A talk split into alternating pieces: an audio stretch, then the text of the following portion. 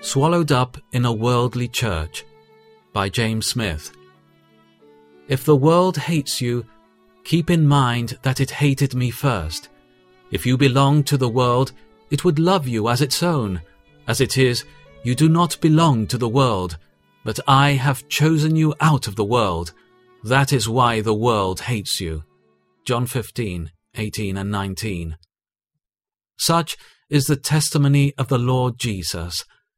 Real Christians have never been favorites of the world, and while it continues what it is, they never can be. Nor can the pure and simple gospel be pleasant to the world, because it lays the sinner in the dust and exalts God as supreme and sovereign. Let us not be surprised, then, if we hear worldlings speak against the gospel and traduce the Lord's people. For what the Romans told Paul is in a good measure true in the present day. For concerning this sect, we are aware that it is spoken against everywhere. Acts twenty-eight twenty-two. This sect originated with Jesus, the hated Nazarene, who came into the world for its good and to save his people from their sins.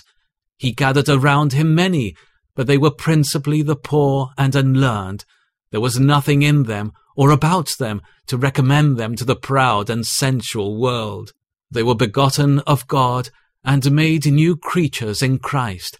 They embraced the truth that he taught. They observed the precepts that he gave. They copied the example that he set.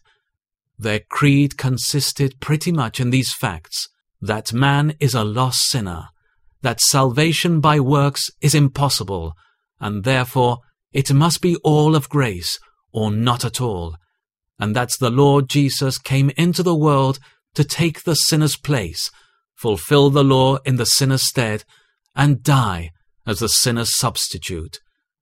By such hopes they were animated, by such rules they walked, and at such objects they aimed. And yet they were spoken against and despised, because they poured contempt on the luxuries, pride, and honours of this world. They were treated as the offscouring of all things, unfit for society, unfit to live. Do not be surprised, my brothers, if the world hates you. First John three thirteen. And yet, like Israel in Egypt, the more they were persecuted, the more they multiplied and grew, until at length they spread not only over the Roman Empire, but nearly over the world.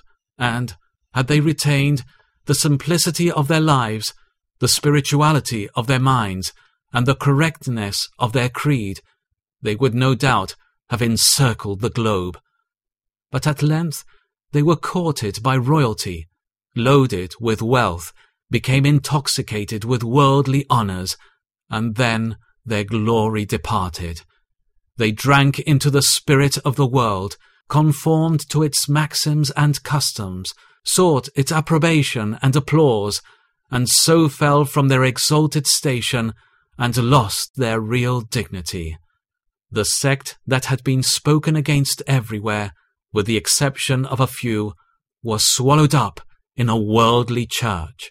There are still some who, like the ancient sect of the Nazarenes, are spoken against everywhere. They will not swim with a stream. They will not compromise their master's honour or give up their master's truth. According to the light they have, they walk, and they rejoice to exalt the Saviour, humble the sinner, and proclaim salvation, all of grace. They rejoice that they are counted worthy to suffer shame for his dear name.